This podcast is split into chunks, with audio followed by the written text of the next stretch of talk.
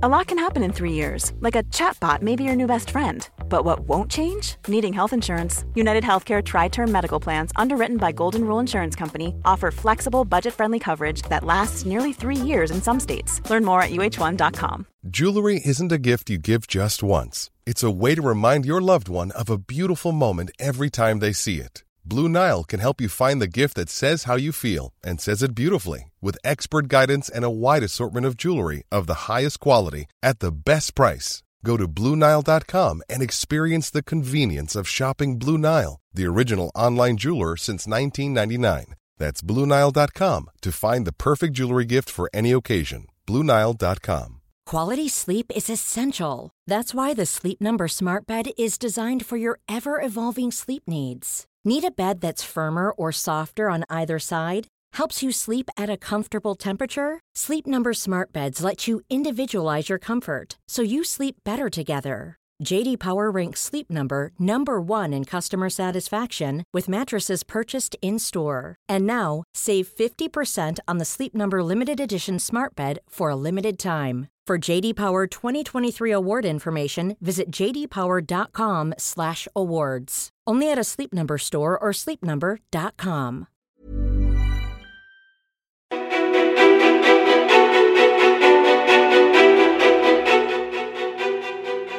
Bianca Wahlgren Ingrosso föddes rakt in i kändisskapet som dotter till en av Sveriges mest kända personer, Pernilla Wahlgren. Trots att Bianca bara är 20 år gammal har hon redan hunnit delta och komma tvåa i Junior Eurovision Song Contest, medverkat i flera musikaler, hon har prisat för sin blogg, syns på tidningsomslag och blivit utsatt för skvallerpressen. Bianca är en vacker, ung och driftig kvinna som verkar vara i början av en alldeles strålande karriär. Hon följs av över 130 000 människor på Instagram, syns flitigt på premiärer och jobbar på en av Sveriges populäraste nattklubbar. Men bakom den vackra ytan berättar Bianca öppet om både ätstörningar och depressioner. Hon har avslöjat att det finns en verklighet som inte alltid är så lätt. Hur är det egentligen att växa upp i en av Sveriges mest kända familjer? Hur påverkas man av att inte själv få välja kändisskapet? Och hur hanterar hon alla rykten och elaka påhopp, både i traditionella och sociala medier? Vem är egentligen Bianca Wahlgren Ingrosso? Jag önskar er varmt välkomna till podcasten Ofiltrerat med mig, Sofia Peterfia Sjöström. Hej Bianca! Jag vill be dig att berätta lite om din verklighet. Ja. Eh, gud, jag har så svårt att tolka den frågan. Men eh, min verklighet... Eh, oh, gud, vad svårt! Det är en ganska stor fråga. Ja. Du får tolka den hur du vill. Alltså min verklighet, nu tänker jag liksom hur jag...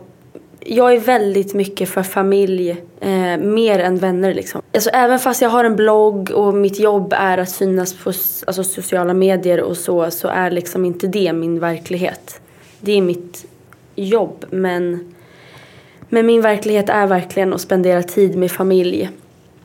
Eh, drömma om att bli mamma och, eh, och bara vara med min, min pojkvän och mina syskon. Och min hund. Ja. Känner du att det alltid har varit så att familjen är en viktig, den Ja. viktigaste platsen för dig? Eller viktigaste delen? Ja, absolut. Jag har sån otrolig nära relation till mina bröder och mamma och pappa och alla andra. Det är verkligen, ja, men det är verkligen mitt allt. Alltså jag hade aldrig klarat utan dem liksom.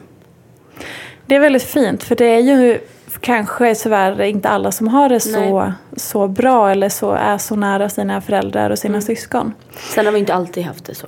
Nej, och jag Mm. tänker som jag nämnde i inledningen det här med att du har vuxit upp och tillhör en av Sveriges mest kända familjer och bara ert efternamn Wahlgren så är ju direkt så får ju folk associationer eller ja, men förknippar er med olika saker och har någon form av relation till er eller någon av Ja. er i familjen. Hur har det påverkat dig? Eh, gud, jag har tänkt på det här så mycket. Och jag har inte, nu bor vi ju inte i Hollywood liksom så man blir ju inte sådär Kardashian? Nej, exakt. Men det som har stört mig och som har fått mig att må dåligt om man ska säga så är att folk redan har en bild och en uppfattning och en åsikt om, om mig eller mina föräldrar eller mina, om vår familj innan de ens lär känna folk.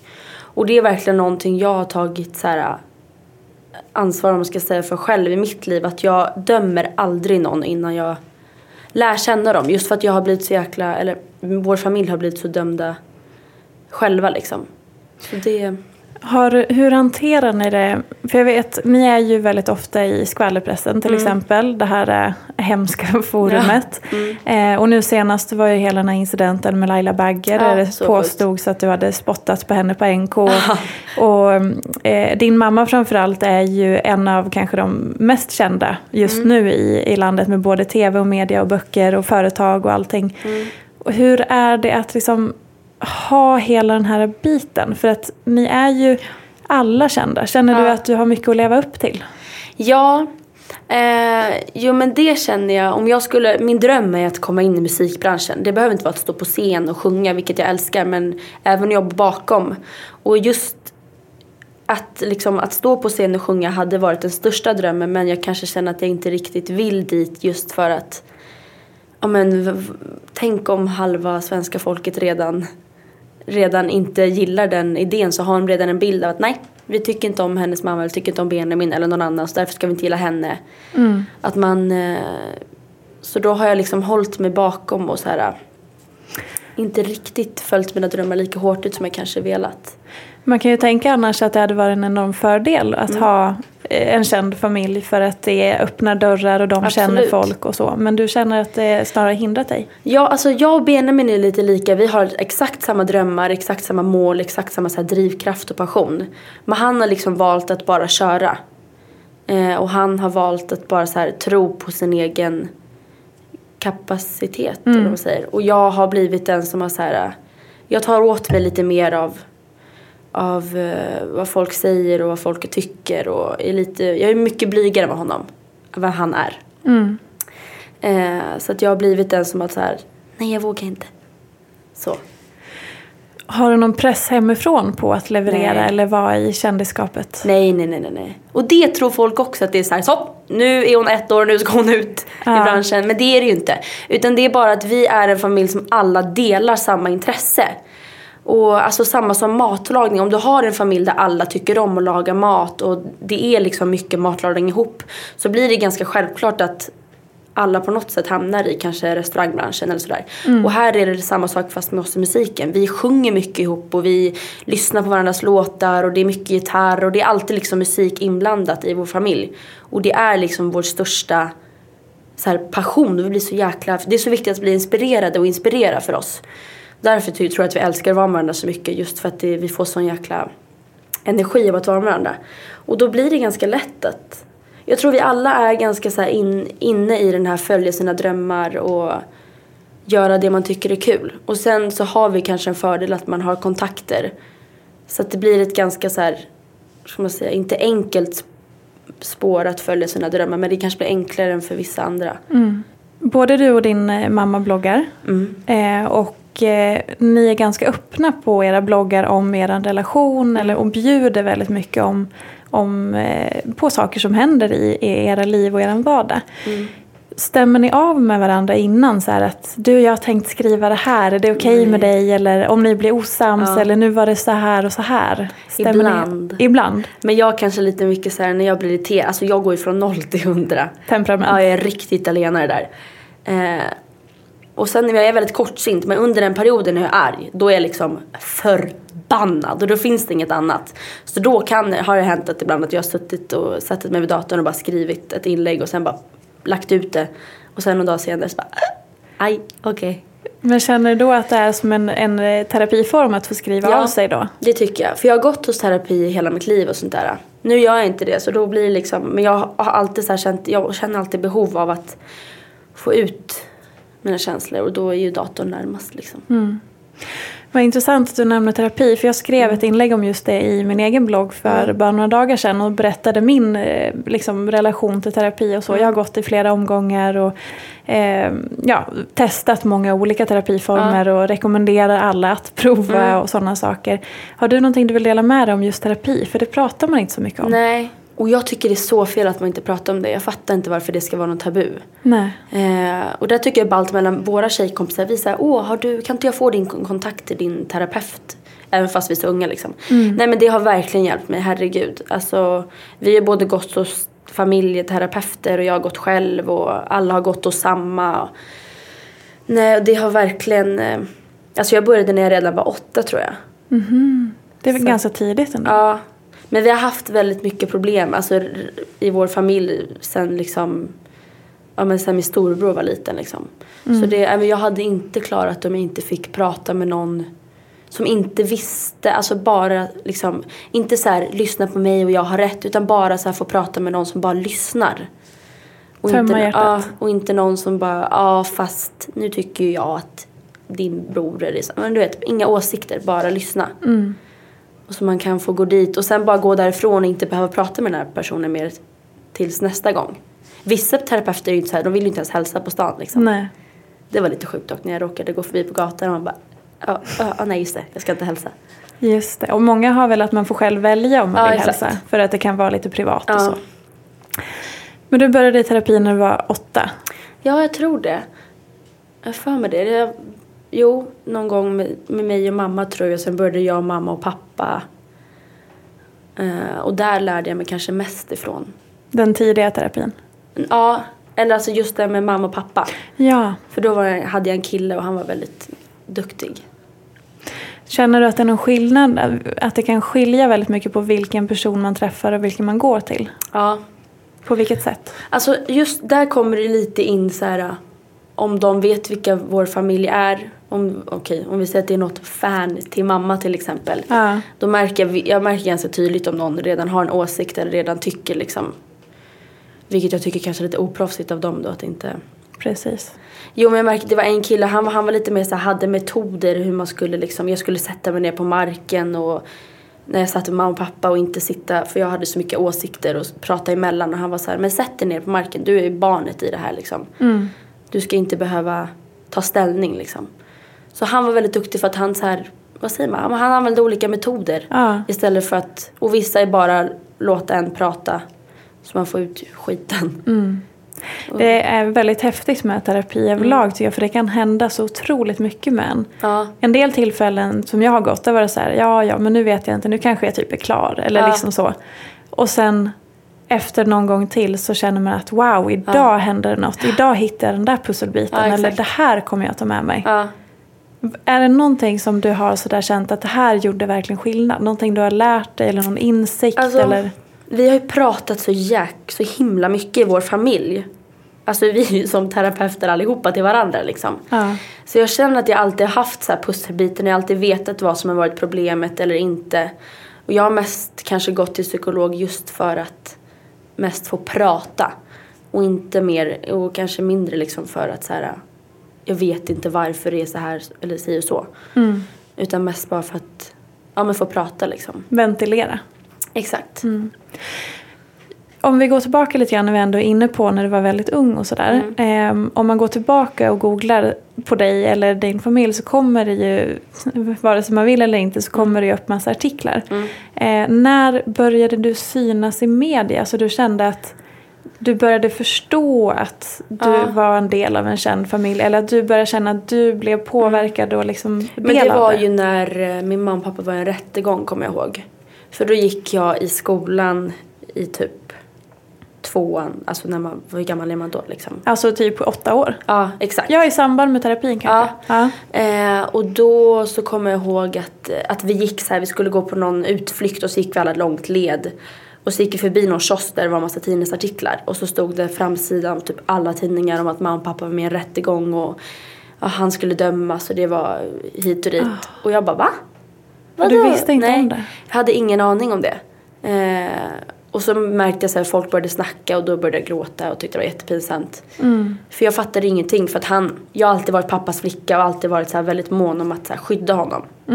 Och så när det hela tiden då så här gång på gång står elaka saker om honom så skäms man. Eller jag skämdes och sen började jag gråta för att jag blev så frustrerad att jag så här, att det står än en gång om pappa.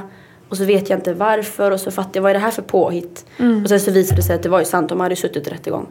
Men just då märkte jag så här, oj, shit. När alla andra liksom, åtta, nioåringar också började. Ja, Man är så otroligt ung då så Ja. jag kan tänka mig att det är svårt att förstå helhetsbilden. Mm. Det måste vara jättesvårt att greppa i den unga åldern. Ja och så här, saker som hände i vår familj visste alla liksom. Mm. Och det stod på, ja, men, stod på löpet. Då vet man inte riktigt vad löpet innebär. Nej. Hur påverkar det dig i skolan då? Känner du att du har stuckit ut? Ehm, ja, alltså nu gick jag, jag gick i en grundskola där det var många, Thomas Ledins son gick där. Ja men det var, så, det var många så här, många som var också stod i tidningarna om man skulle säga. Så jag stack väl inte ut så. Sen var det ganska, när man blev äldre så var det inte så många som pratade om det liksom. Men eh, jag minns att jag, eh, alltså när jag mådde dåligt över det här så gick jag inte till skolan. Alltså det var nog mer så att jag så här, Stanna hemma? Ja, la skolan bakom. Mm. På andra plats. Kanske lite dumt men. Vilken ålder var det då? Och det började kanske när jag gick i femman till, ja men trean på. Så väldigt tidigt ändå. Ja. Och då kanske det blir så att man hamnar lite på en, vad ska man säga, alltså det blir ju lite annorlunda då om, Mm. om du inte dyker upp. Ja.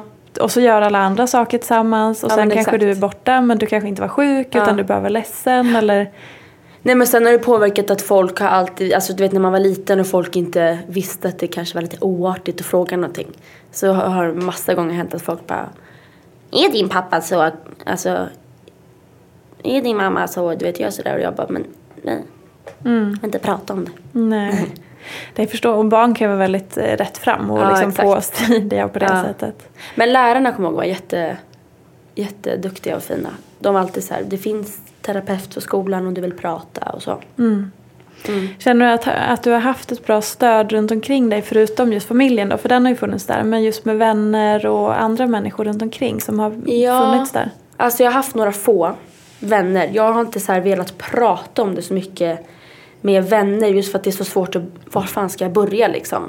Just för att det började vid så ung ålder. Och jag är så mycket så jag är så, jag är så dålig på att förklara mig så att jag måste så här börja från, från första början för att kunna förklara något. Ja. Eh, så just vänner har jag väl inte så här, ja men jag tycker inte om att prata, inte just för att jag inte, jag tycker inte om att prata om det just för att jag inte vill att de ska, ja men där får jag så min frizon eller ska säga. Mm. Nej med vänner, men det har varit mycket morbröder, så här, fruar har hjälpt hur mycket som helst och som, eh, ja men Laila hjälpte mycket. Linus ex Jessica. Mm.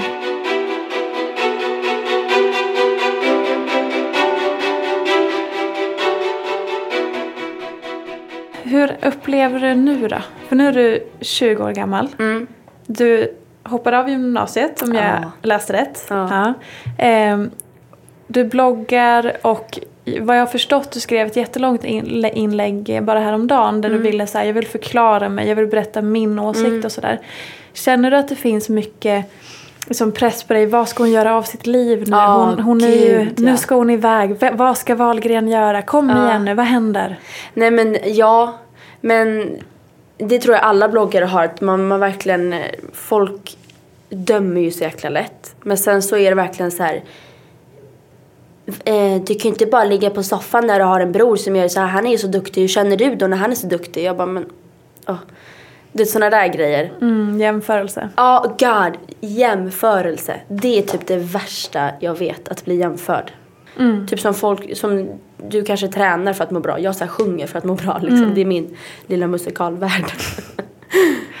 Men känner du då att, eh, du pratar ju lite grann om att folk dömer dig. Mm. Eh, vad är det vanligaste förutfattade meningen? Att jag är väldigt bortskämd fjortis. Mm. Eh, Vilken skön titel. Ja, ah, jätteskön. Och att jag är väldigt så här... Eh, men jag är väldigt bortskämd, får allting lätt, jag har inget jobb. Eh, gör inget om dagarna typ. Mm. Och att jag... Gud, folk hatar att jag fortfarande bor hemma. Ja, för det var det mycket av det här inlägget handlade om. Just Ja. Du punktade upp varför, så sex punkter till varför jag fortfarande bor hemma. Ja men det är verkligen, alltså, vi har ju, alltså bara senaste, för två år sedan, då blev det liksom på riktigt bra i vår familj. Och hela liksom mitt liv innan dess har det varit, ja men rent ut sagt så här kaos. Liksom på massa olika håll och massa olika, av, massa olika saker. Och sen då kände, jag känner mig liksom inte redo. Jag känner, jag känner mig inte redo att flytta hemifrån för vi har det ju så bra just nu. Så jag vill liksom fortfarande, jag tror min psykolog säger alltid att jag är, fort, att jag är som fem år. Alltså jag är fortfarande kvar känslomässigt när jag var fem. Okej, Eh, just för att det var typ då det började, vad man skulle säga. just det. Eh, så det är många, eh, vad ska jag säga, det Att du bor hemma. ja nej men jag, jag känner mig fortfarande så här som ett, som ett barn. och sen så är jag med min, med min familj hela tiden. Sen sparar jag pengar till att köpa lägenhet. Sen har jag en lillebror som är åtta år som jag liksom kan inte, kan inte flytta ifrån. Han är, mitt, han är liksom som min son. Och sen just ja, att jag och mamma har det bra nu. Så det känns som att och då förlorar jag hela den här tryggheten som jag precis har fått. Liksom typ. Eh, och sen att hon själv är lite vilsen och hon är som en tonåring och jag blir liksom som hennes jag blir liksom som mannen i huset men jag hjälper. Jag tror, jag tror inte hon skulle klara av heller om jag flyttade. Så du kan känna att, att du vill inte lämna din mamma för Nej. att, att hon behöver dig? Ja, Ja. så känner jag också. Ungefär som att, kan du känna att du tar lite för mycket ansvar för att vara så ung? Ja, jo men det känner jag väl. Och det var, det var främst det den här kill manspsykologen som jag hade ville poängtera. Att nu sätter du dig på marken och så liksom, du ska inte känna att du behöver ta ansvar. Och sen är jag ju ett skilsmässobarn och där skilsmässan inte var så jäkla lyckad och där man har hamnat mycket i kläm så tror jag att det, det har verkligen fastnat på mig att jag är väldigt så här mån om att alltid få min åsikt hörd och så här jag vill alltid ha kontroll. Alla runt omkring mig ska, jag ska ha kontroll över allihopa. För att få det tryggt kanske? Ja, För att få den här tryggheten? exakt. Ja, Jag, får, jag är ju sån här som, alltså om inte jag har allt nedskrivet i min kalender. Alltså så här, när ska jag gå upp? När ska jag äta? Du vet allt sånt där. Då bara, Ah, jag blir helt vilsen. så Och du är bara- planerar hela dagen? Ja, ja, ja.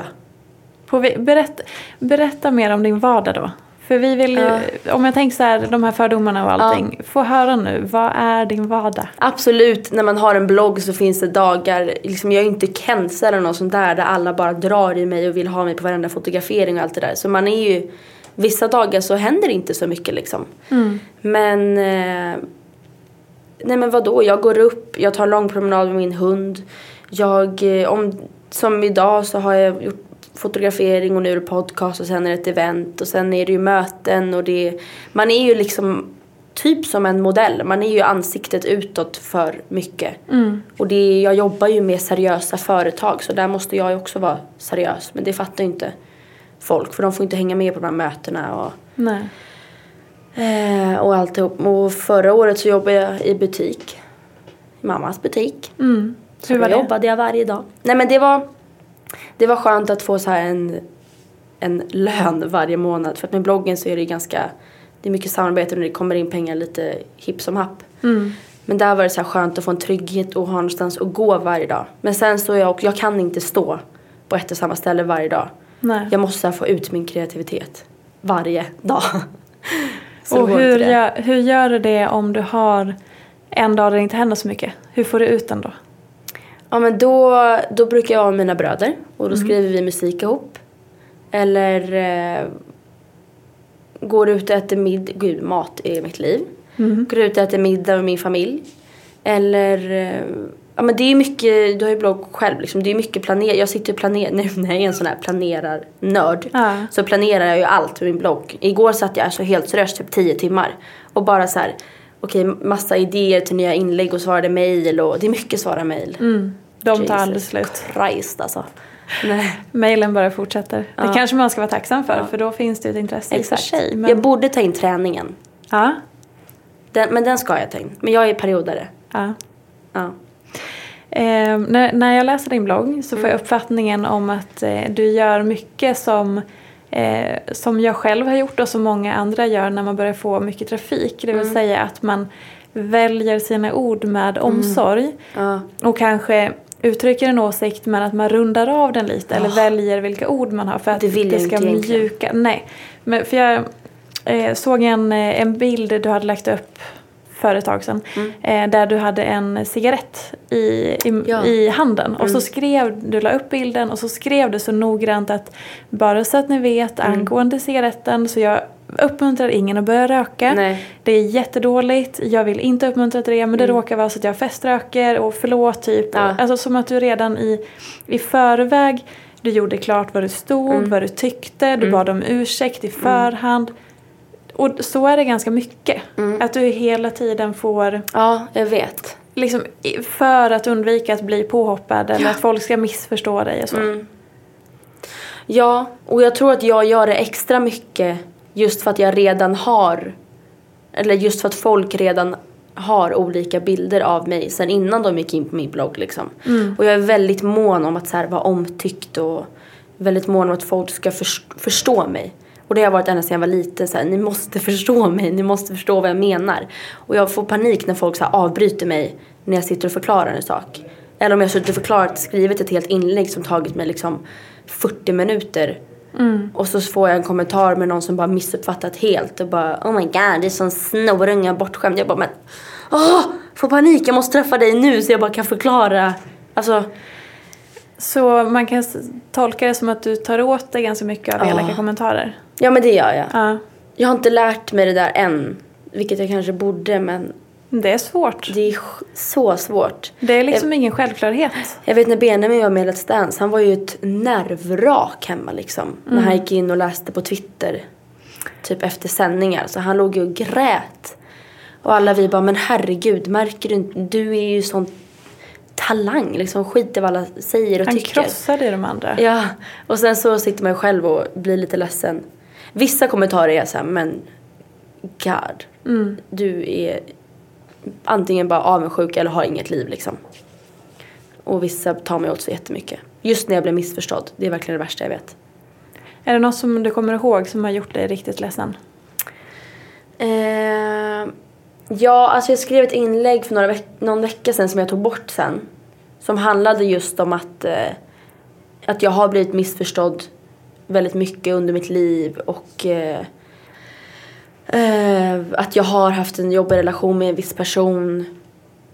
Och att det har liksom tagit på mig och det har tärt på mig och jag har liksom legat eh, förkrossad och depression och sen och, det är bara den här personen som liksom kan lyfta mig och sänka mig liksom. Eh, och då var det många som kom, alltså verkligen så missuppfattade det och som att jag Herregud, du bara pratar som att det är den här människans fel och du tror att du inte har gjort någonting och du lever i en fantasivärld.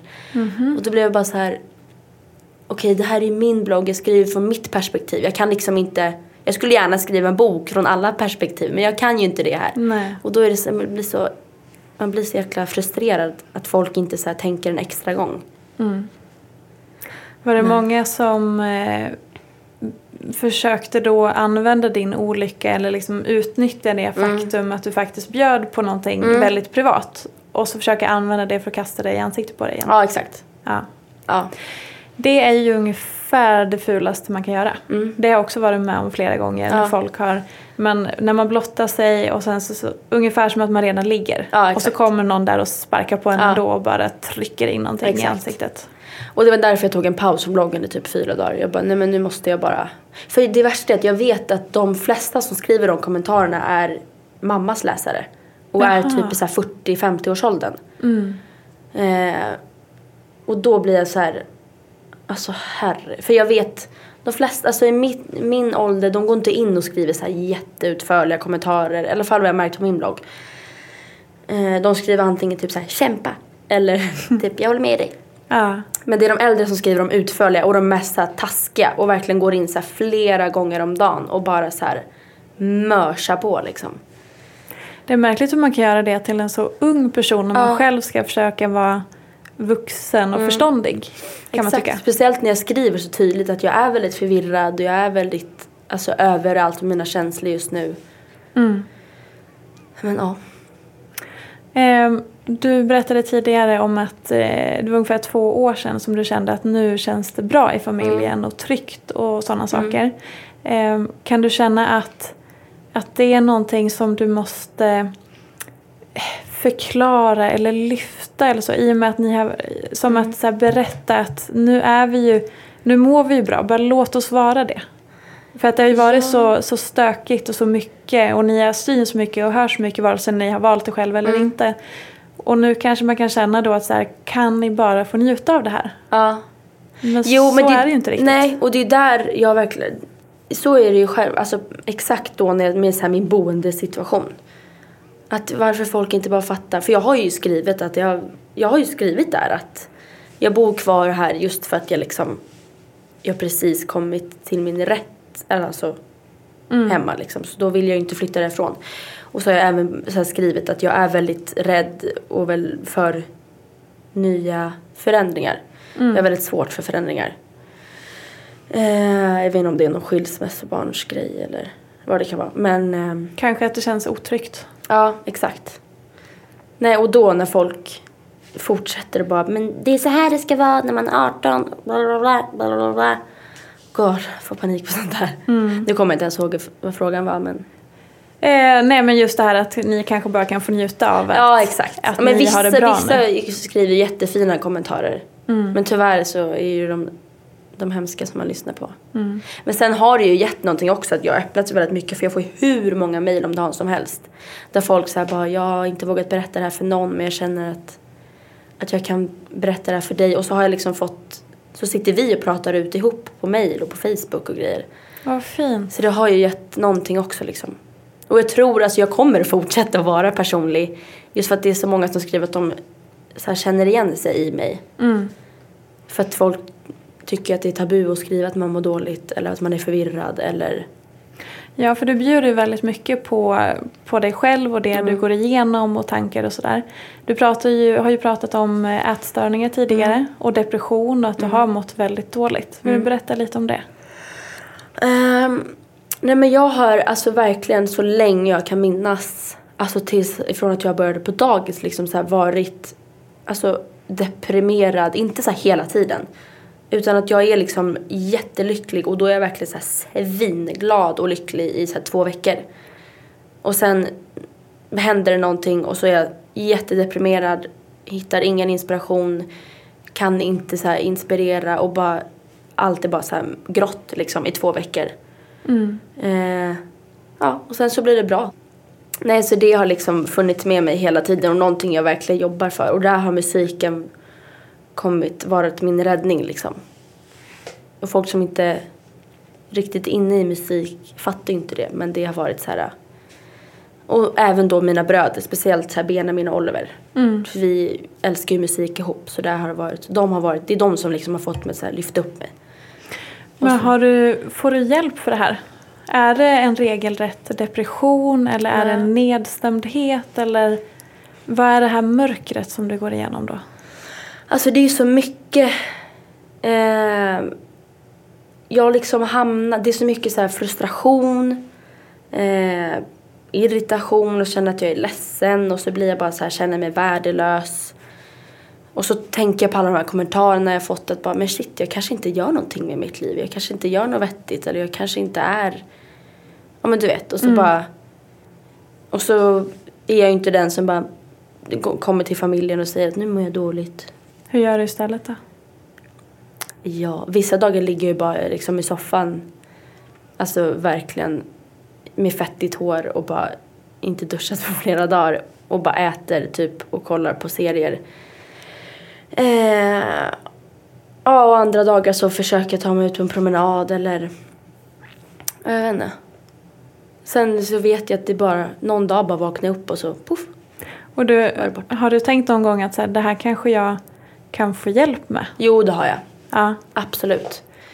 Eh, men jag är ingen person som tar tag i saker. Mhm. Så att, Det är en lång uppförsbacke till Ja. målet. ja. Och sen så är jag ju så här, men skitsamma, det blir bra om en vecka typ.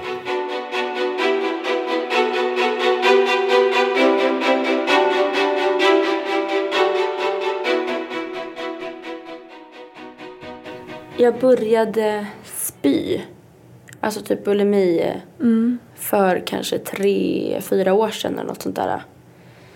Eh, ja, men jag kände mig så här mullig. och ful. Typ. Och så började jag spy för att eh, eh, ja, men jag hörde att typ andra hade gjort det. Och då kan jag äta den här pastan för sen kan jag ju spy. Och så är den borta. Liksom. Var det någonting i kompisgänget som... Nej, Nej. det var bara så här, alltså Det bara kom upp som en lösning? Ja, exakt. Det blev bara... Ja, men det blev sen för mig själv typ att... Alltså jag kände mig liksom, jag hade en period när jag kände mig så här värdelös när jag åt. Och det har ju suttit med än idag att jag får panik när jag blir mätt. Alltså jag får så här hela kroppen bara, du vet, det bara kryper i mig. Jag får så här svårt att andas och vill egentligen bara hem och spy typ. Gör du det fortfarande? Nej. Hur har det kommit ifrån det? Eh, när jag är med min pojkvän. Då kan jag inte. Då Nej. är han så med mig hela tiden typ.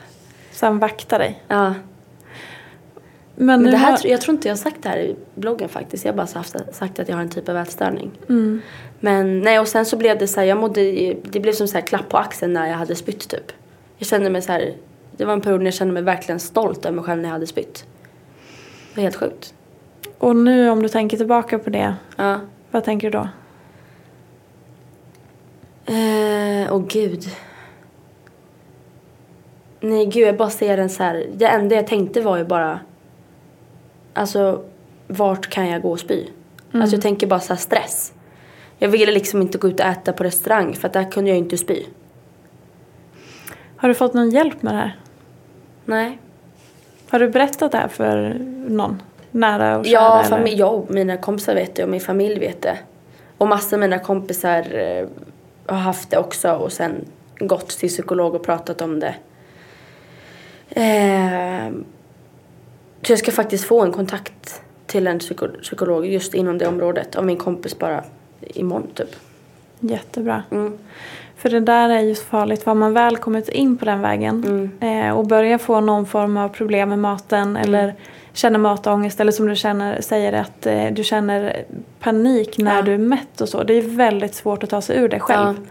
Och idag så är det ju så mycket med dieter och trender och vad man ska äta och Mm. inte äta. Och många av mina läsare är väldigt unga och Mm. så, i och med att jag bloggar mycket om mat och ätande och träning och hälsa Mm. så är det ju jättevanligt just det här med att man får frågor och Mm. folk som undrar hur får man hjälp? Ja, nu har det gått för Ja. långt, vad ska jag göra och sådär. Mm. Du säger att det är vanligt i ditt kompisgäng. Ja, Hur kan ni ändå prata med ja varandra? men det gör vi. Ja. Alltså alla har kommit till den att man, jag har aldrig varit, jo första året så sa jag inte till någon. Och sen så började jag så här, folk började märka liksom att det låg så här spya i toan och, alltså i familjen då. då. Eh, men nu verkligen pratar vi om, ja men så här, ja shit jag kanske fick ett återfall eller, alltså inte så att vi träffas för att prata om det utan liksom det bara händer när vi ses, vilket är ganska, det är väldigt skönt. Som en stöd. Ja, och så pratar man om hur gick du ur det och hur... Och sen alla har inte haft bulimi utan det all... Alltså shit, varenda tjej känns som ung tjej har någon typ av... Jag vet inte någon kompis som inte har haft så här, någon typ av så här anorexia eller inte ätit på flera dagar för att de ska dit eller Det är helt sjukt. ja, gått på någon så här vattendiet eller... Ja men all, vi, Åh, alla har Gud. gått igenom någonting i alla fall i min så här, umgängeskrets. Förutom min lillebrors flickvän som äter och äter och äter och äter. Din, eh, alltså den branschen som du är i, Mm. eh, eller vi är i med bloggar, eh, den är ju väldigt utseendefixerad Ja. och ytlig. Mm. Eh, din mammas bransch med musik och Ja. musikal och tv och allting är ju också väldigt ytlig.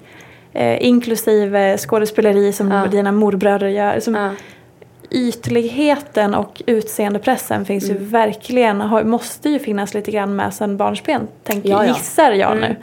Hur, hur, vad har du för relation till det? Att så här, för du är ju otroligt vacker och jättesöt och klär dig fint och sådär. Mm. Men känner du att det, hur påverkar det dig? Hela den här skiten om jag får uttrycka det, Ja. alltså utseendehetsen. Nej, alltså den har absolut påverkat mig. Sen, var det ju, sen gick jag ju faktiskt en, typ en av Sveriges finaste grundskolor där det var så här, alltså kom inte med hm kläder liksom.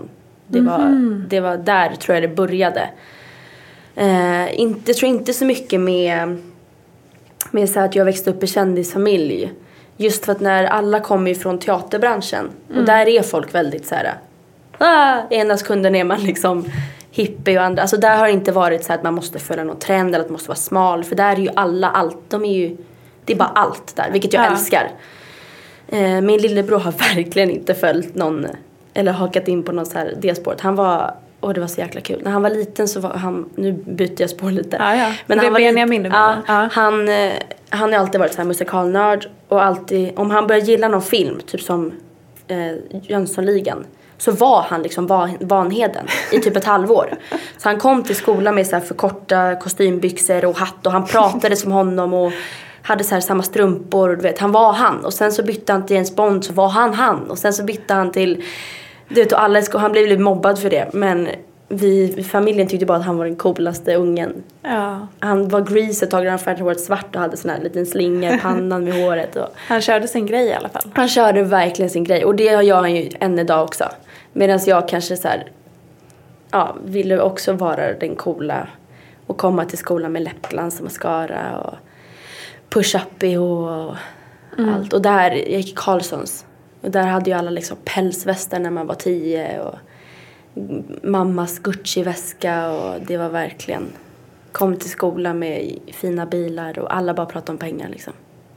Vilken märklig värld. Ja, det är så märkligt. Det var helt sjukt. Ja, du vet, alla pratade om ja, men nya båten man köpte eller nya landstället eller ja, min pappa köpte en ö eller du vet, det var så, här, så sjukt. Vi tog helikoptern dit eller privatjätten och jag bara, jag är, ja, jag med. Fast nej. Hur hanterar man det när man är så ung? Det, blir, alltså det är ju en låtsasbubbla. Ja. Ja. Nej, alltså då tror jag att mitt coola var, mitt, jag hade ju inte så här pälsvästar och min mamma har inte riktigt klätt mig så när jag var liten men då var jag, då fick jag vara lite cool just för min familj liksom. Mm. Ditt efternamn hjälpte dig kanske? Ja. Gud vad töntigt. Nej, men vadå? Du kan ju inte rå för det. Nej. Det är ju inte, det är inte ens val vart man Nej, föds exakt. eller sådär. Eh, Men om vi går tillbaka till eh, hela utseendefixeringen och sådär. Om vi pratar lite om eh, bloggbranschen då som Mm. är eh, framförallt den här poddens fokus och så. Ja. Kan du berätta lite om Mm. Berätta någonting om, podd, om bloggvärlden som läsarna inte vet. Någonting som pågår bakom kulisserna eller någonting som bloggare gör. Ja, få höra. Jag har jättesvårt, alltså jag vet själv att man går inte på möten alltså varje dag. Det gör man inte. Och sen stör jag mig lite på när bloggare tar en lunch med en tjejkompis och skriver att det var möte. Alltså jag som bloggare ser så tydligt när folk alltså ljuger eller så här, gör det väldigt fint, mer fint än vad det faktiskt var. Överdriver Eh, lite. Ja, exakt. Typ som jag gillar med mammas blogg, hon tar inte, om hon är på ett event så tar hon inte liksom, det kan jag säga att jag själv gör, jag kanske tar de fina bilderna på, för att få liksom helheten väldigt lyxig och fin. Men det är mest för att jag vill att folk ska bli inspirerade liksom. Men hon gör ju inte det, utan hon ja, men tar ju när maten redan är uppäten och fula grimaser och det tycker jag är skönt med henne. Ja. Eh, ja men så här, alltså folk måste förstå att man sitter verkligen, man tänker verkligen hur ska jag få det här att se så bra ut som möjligt. Och sen allt det här med då att man låtsas att man går på möten och det är jättemånga som skriver att oh nu är något på gång. Och så är det inte det. Busy, busy. Mm. Kan du känna en press på när du ser andra bloggare då som, som är på möten eller väldigt uppbokade Mm. eller får stora kampanjer och samarbeten? Ja, självklart. Hur påverkas du? Alltså egentligen så måste jag säga att jag påverkats ganska bra för jag, jag bara push, jag vill bara alltså, bli bättre. Eh, och sen absolut har jag känt så här, men åh varför, varför vill de inte ha mig? Och, men där, där har jag nog lärt mig liksom från, från min familj att det är, så, det är inte mig det är fel på, de var bara ute efter just det hon hade att erbjuda just då eller liksom alla alla är ju olika poppis på grund av olika anledningar just den tiden liksom. Men eh, alltså jag är ju inte lika så insatt i bloggvärlden som alla andra är för jag har inga kompisar som bloggar, inga kompisar som bryr sig om bloggar. Jag har liksom inte den här eh, hänga med bloggar och prata blogg. Det är bara, jag är liksom helt själv i min bloggvärld. Eh, Förutom mamma. Förutom mamma då. Men vi pratar ju inte blogg liksom. Nej. Det gör hon inte med någon typ. Jo, förutom hennes, hennes team. Vi började någonstans med vad som pågår i bloggvärlden som inte läsarna Ja. får veta eller förstår. Mm. Eh, och sen pratade vi lite om det här med om andra får samarbeten eller kampanjer eller det händer Ja. saker och hur det påverkar dig. Ja, alltså sen är jag ju... Ja, men jag, jag måste säga att det har påverkat mig positivt ändå. Just mig. Mm. Och sen så är jag ju jättemycket så här för att pusha andra bloggar. Alltså så fort jag ser en bloggare som jag tycker är grym, som kanske inte har så mycket följare, så skriver jag om det i bloggen. Mm. Så eh, jag tycker inte man ska tävla så mycket liksom. Om vi ska analysera lite det vi har pratat om. Eh, gud vad spännande va? Eh, så berättar det ju å ena sidan att eh, bloggen påverkar dig mycket i det att du, du blir ganska dömd samtidigt som du får säga din egen åsikt. Mm. Eh, men du, får, du känner liksom en lite press att så här, hela tiden bli bättre att prestera och så får du väldigt mycket elakt. Och om du mår dåligt så kan det få dig att må ännu sämre. Mm. Eh, jag kan ju tänka då kanske att på ett sätt hade det kanske varit skönt då att, att släppa den här offentliga biten. Eh, känn, har det någon gång känt, har du det alternativet med tanke på, Mm. eller kommer du alltid vara känd i och med att alla runt omkring dig, alla dina närmaste Ja. har ju det där. Eh, Kan du liksom välja bort offentligheten om du skulle vilja? Hur gör man det? Om du skulle vilja det? Åh gud, det är, då får jag flytta, flytta från Sverige. Nej men alltså det kan jag, kan, alltså jag, det stod liksom på löpet när jag föddes. Ja. Att jag föddes liksom. Så det kommer nog aldrig komma undan. Ehm, men sen så tar jag inte med, jag tar inte åt mig så mycket om vad som står i tidningarna om mig. Alltså jag tar alltid åt mig om det som står typ, ja men om min pappa, det är så här, det, och min lillebror. Mm. Det är där jag tar åt mig. Så det, det är inget så problem jag känner att jag har. Ehm, men, nej nu glömde jag bort frågan igen. Men hela, he, om du skulle Ja, kunna det. välja bort Ja, alltså jag kan absolut välja att sluta blogga för att komma ifrån så här, att bli dömd. Men jag är verkligen en sån som måste få ut min alltså, kreativitet. Jag, jag älskar ju, jag har ju blivit helt förälskad i fota och ja, men så här, mode och styling och hela den här grejen att få till ett fint. Det blir, jag vill ju liksom skapa som en tidning på min egen blogg. Så att nej, det skulle nog, jag skulle nog känna mig lite tom om bara det försvann. För det har ju blivit en del av mig och min vardag liksom. Och sen får, då får man ju bara ta att vissa kommer inte fatta. Vissa kommer inte förstå mig och det är trist för dem. Mm. I'm fabulous. Nej jag skojar. Eller hur? eh, jag har en samarbetspartner till den här Ja. podden som heter A Non-Smoking Generation. Du kanske känner till dem? ja. Ja. Eh, de har en eh, kampanj nu som heter Don't be a follower. Ja. Och den går ut på att de vill att man ska veta, de vill veta hur du påverkas av dina följare. Ja. Och om du anpassar dig efter dina följare och så. För de vill uppmuntra att man inte bara ska följa strömmen utan man ska gå sin egen väg. Hur påverkar dina följare dig? Vi har varit lite grann inne på det. Men berätta lite, så här på Instagram om du får massa kommentarer. Ja. Lägger upp en viss typ av bilder om du märker att de gillar någonting. Eller Ja. undviker en del om du, förstår du? Jo men det gör den? jag. Mm. Det, det, jo det gör jag såklart. Alltså det är ändå mitt varumärke och ju mer följare jag får på Instagram desto mer dras till bloggen. Och man vill ju att folk ska komma in och se, åh det här vill jag följa. Då kan man inte lägga upp en bild på en bajskorv varje dag liksom. Kanske. Eh, kanske, ja det är för sig. Eh, jo men så jag lägger ju upp det som jag tycker liksom blir fint på helheten på min Instagram. Så sånt där tänker jag ju på. Och jag lägger ju inte upp bilder kanske så mycket liksom men det är nog alltså, så här, när jag, om jag röker eller om jag står med en alkohol eller, eh, eller sådär. Men det är nog mest för att jag inte vill eh, vara en dålig förebild. Inte... Så jag tänker ändå på vad folk tycker. Mm. Vad känner du att du har för ansvar när du är en stor profil med mycket följare och ganska ung målgrupp? Ja. Jo, men jag känner, att jag, känner definitivt att jag har ett ansvar. Alltså speciellt när folk, när jag har en personlig blogg. Eh, där folk verkligen så här, känner igen sig i mig. Vissa ser mig liksom som någon slags stora syster Har jag fått sagt till mig. Och att, eh, och att folk verkligen så här, Ja men de känner verkligen att de, om de känner att de kan lita så mycket på mig att de kan öppna hela sitt liv på, skicka ett mail till mig men då måste jag liksom visa gott, eh, gott, gott för, Omdöme. omdöme. Så, Mm. ja. Det låter ju väldigt betryggande för det är ju Ja. väldigt många som kanske inte tänker så mycket på det utan tänker mer på hur man ska komma framåt eller Ja, nej, nej, nej. eh, sådana saker. Men, och samtidigt så kan jag tycka att mm, man har ju ett ansvar. Men sen har vi hela den här förebildsdebatten. Mm. Har man valt att vara en förebild? Måste man automatiskt vara en förebild? Måste man vara en förebild inom alla områden? Ja. Nej men där, där tycker jag ändå att jag har en skön, att jag har skönt tänk kring det. Jag känner inte något så här jätte, jag måste vara förebild på allting liksom.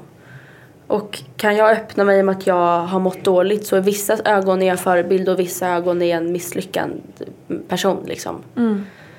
Eh, så jag för, försöker ändå ja, men så här, följa det jag, tycker, ja, men det jag tycker känns rätt. Det kommer jag skriva om. Mm.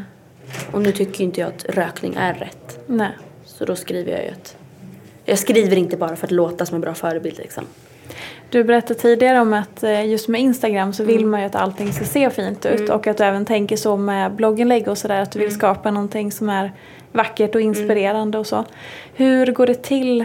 Berätta lite om hur det går till rent praktiskt så här, från att du kommer på nu ska jag ta en, en härlig bild Ja. till att du har tagit den, fixat den, donat och sen publicerar. Vad är vägen dit? Ja men jag tror det, det beror mycket på hur jag mår. Alltså som sagt när jag är inne i mina happy moments då vill jag bara ta bilder på mitt smink, eh, lägga ut massa inspirerande bilder från Tumblr och bara så inspirera, inspirera, inspirera. Och sen när jag kommer ner i mina depp, det är då jag liksom öppnar upp mig och det är då jag blir ärlig och det är då det blir mer så här verkligt på bloggen. Eh, och jag tycker ändå att det är skönt att jag har en... Jag tycker inte att det är skönt att jag kommer upp och ner i mitt liksom, depression och sånt där. Men jag tycker att det är skönt, jag, jag kan känna mig eh, lite stolt om man ska säga att jag faktiskt har en sån eh, ärlig och ändå balanserad blogg. Jag kan störa mig lite på bloggar som aldrig pratar om att God, jag vaknade upp och mådde skitdåligt idag. Och bloggar som aldrig tar upp så här någonting viktigt utan bara nu reste jag hit och sen reste jag dit och jag vaknade klockan sju och jag mår jättebra och jag tog en lång promenad. För det är inte så. Nej. Alltså, jag vet hur många gånger som jag skrivit att jag ska till gymmet och så bara mm, okej, jag gick inte till gymmet. Men eh, Hur känns det då? ja. Då har, jag, då har jag ju skrivit att jag inte var på gymmet. Ja, känner du att du måste liksom anpassa dig då och så korrigera? Nej. Nej, det skriver jag bara. Alltså ibland skiter jag i det. Och ibland så skriver jag att ja, men okej, jag var faktiskt inte på gymmet. Men mina bloggläsare känner mig. De vet att jag aldrig är på gymmet ändå.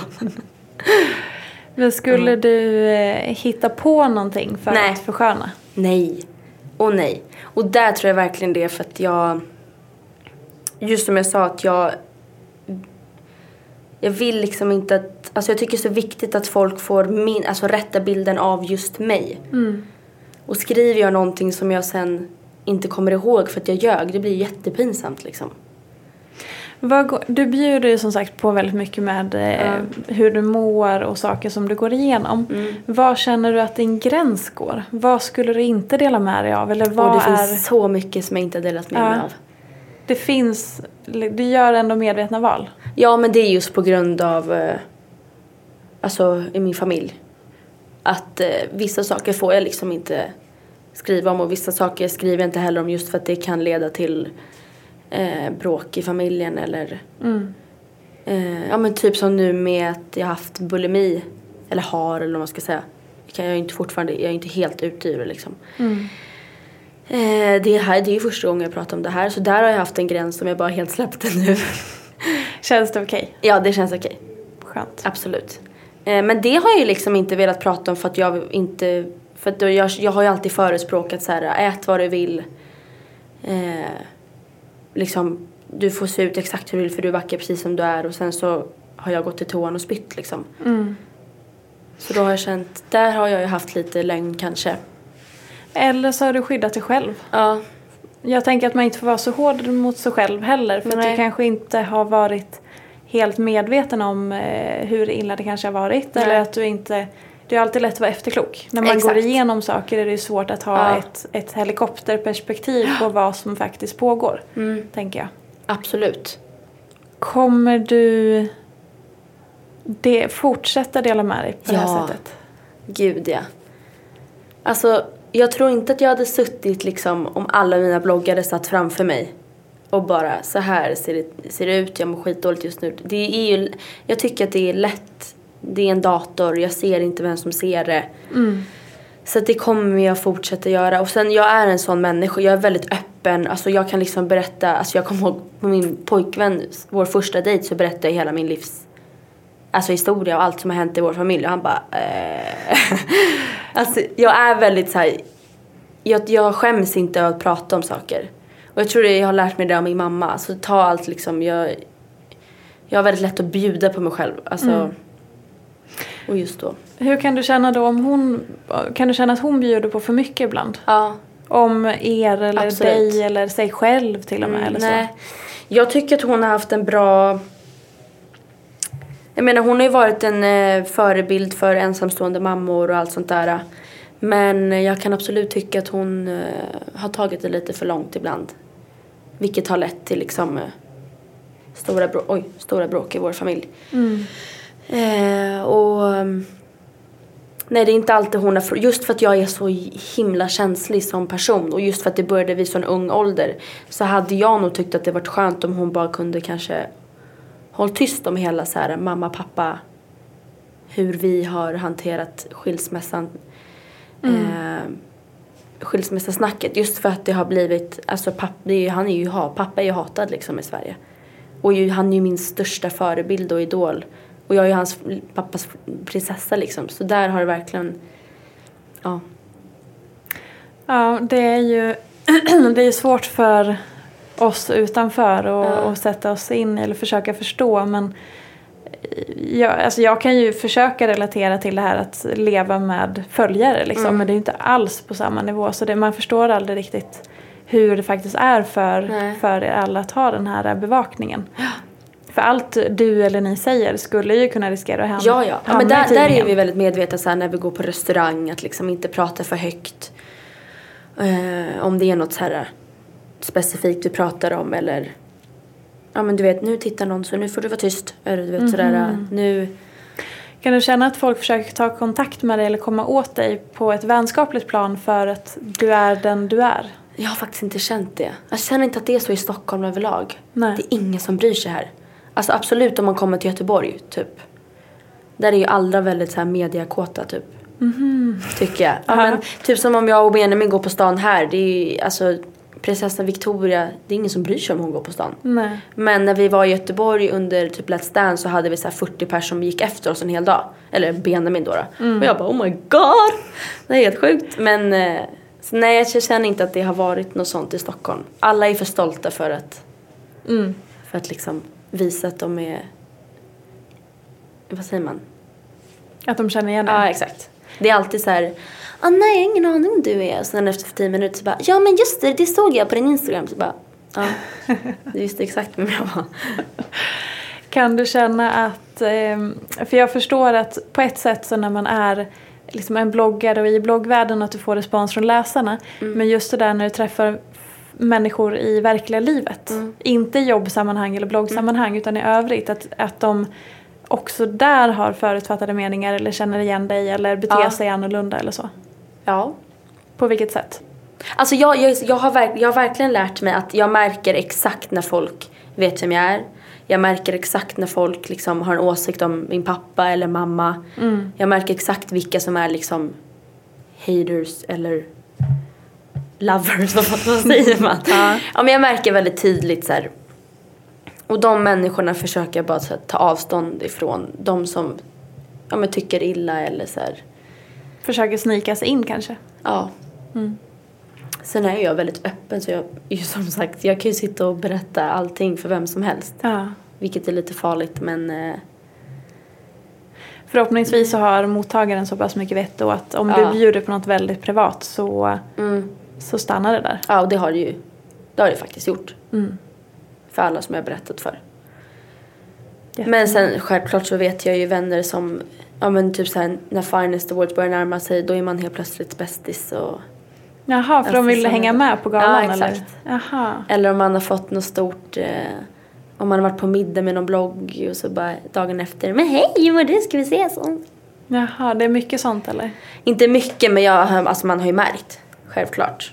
Lite, men inte mycket. Inte så att jag bara blir ledsen eller irriterad liksom. Har du varit med om att eh, vänner har svikit dig på något sätt för att de har berättat för mycket eller de har bidragit till ryktesspridning eller inte Nej. varit schyssta eller så? Faktiskt inte. Fast jo, nu kom jag på, just det. Jag hade en bästis när jag gick i fyran. Ja. Som verkligen bara ville följa med mig hem när mamma var hemma. Aha. Och som också, just det, det här har jag glömt bort. Och som också, också ville att, låtsas att hon skulle vara jag. Och att jag skulle vara hon när vi var i närheten av hennes kompisar som inte jag hade träffat. Okej. Alltså liksom, och att vi skulle prata väldigt högt om att hon bara, kan inte du säga högt att vi ska hem nu till Pernilla Wahlgren typ? Nej, men, Ja, okej nu ska vi, alltså du vet. Det var ju jättesjukt, just det, det kom jag på nu. Det är, alltså fakt- det är verkligen hänt. klass? Ja, och verkligen vara så här. äh, Och det märker ju min lillebrors kompisar när de kommer hem till oss. Vissa ställer ju hur, de kommer ju bara hem för att träffa typ Benjamin. Ja. Eh, och bara ställer så här, hur var det, vad gjorde du då, vad, vad, hur, hur var det när du träffade Danny, hur var, alltså, Jaha. och sådär. Men det är, det är gulligt. Eller det, Theo har en kille i sin klass som bara går efter mamman när han är hemma hos oss. Som står och knackar på hennes dörr och bara, vad gör du? Hon bara, jag är inne i min garderob. När kommer du ut? Alltså det är sådär. Det är jättesjukt. Ja, det är en speciell situation ni har där. Ja, Väldigt intressant att, att lyssna på måste jag säga. ja. Men jag kommer ihåg när jag var liten att jag ville ha den uppmärksamheten. Typ om mamma var på, hade någon gig, ett gig, alltså hon sjöng någonstans. Så ville jag alltid stå längst fram i, i publiken och skrika högt mamma. för att folk skulle fatta att det var min mamma liksom. Och sen visa att jag fick gå backstage. Vad coolt. Ah, men det var då, det är inte nu. Jo, det gör det fortfarande. Men min storbror han är ju verkligen så här. Han vill aldrig berätta att det är hans mamma eller hans pappa Nej. eller, eller eh, kusin eller sådär. Mm. Han är verkligen så här. Bara helt stonefaced där. gäller att välja sina, sina egna vägar i det hela. Mm. Vad intressant. Vi måste tyvärr börja runda av för jag har No. lånat din tid alldeles för länge här. Men det var jätte, jättespännande att prata med dig. Detsamma. Eh, ni hittar Bianca på bloggen som heter din Eh, bloggadress. Ja, jag kommer ju byta nu. Jaha, vad Till, spännande. eh, jag bloggar på Modett Ja, vad kul. När börjar du där då? på fredag. Då kanske det, det kanske är en nyhet. Ja. Vi kanske inte vet än. Nej. Exakt. Vad roligt. När det här sänds så kommer det nog, eh, då kommer det vara officiellt. Men eh, vad roligt att du nämnde det här först. Ja, eller hur? Så då är det Modett som är din nya bloggportal. Yes. Och på Instagram heter du Bianca Ingrosso. Ingrosso, ja. Precis. Är det medvetet att du har tagit bort Wahlgren? Vi har aldrig hetat, vi har alltid hetat Ingrosso. Eh, Wahlgren är vårt mellannamn. Okej. Så att det är bara media som har sagt Bianca Wahlgren och vi har alltid hetat Bianca Ingrosso. Eller Benjamin Ingrosso och sådär. Jag förstår. Så man använder då kanske Wahlgren för att det säljer bra? Exakt. Eller sådär. Så på pass och sånt där så är det Bianca Ingrosso. Ja, just det. Mm. Hur som helst, tack så jättemycket för att du kom hit. Thank you. Och eh, om ni vill prata med mig eller ställa frågor eller Instagram om det här så finns jag på hashtag podcasten ofiltrerat. Och ni hittar mig på peterfia.se. Vi hörs sen. Hej hej! Bye bye. Hej då!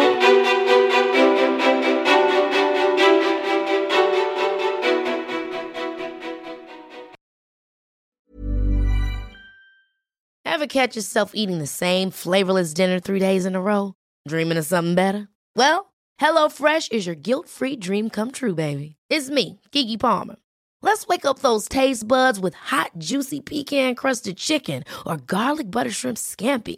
Mm. Hello Fresh. Stop dreaming of all the delicious possibilities and dig in at HelloFresh.com. Let's get this dinner party started. Mom deserves the best, and there's no better place to shop for Mother's Day than Whole Foods Market. They're your destination for unbeatable savings, from premium gifts to show-stopping flowers and irresistible desserts. Start by saving 33% with Prime on all body care and candles. Then get a 15-stem bunch of tulips for just $9.99 each with Prime. Round out Mom's menu with festive rosé, irresistible berry chantilly cake, and more special treats. Come celebrate Mother's Day at Whole Foods Market.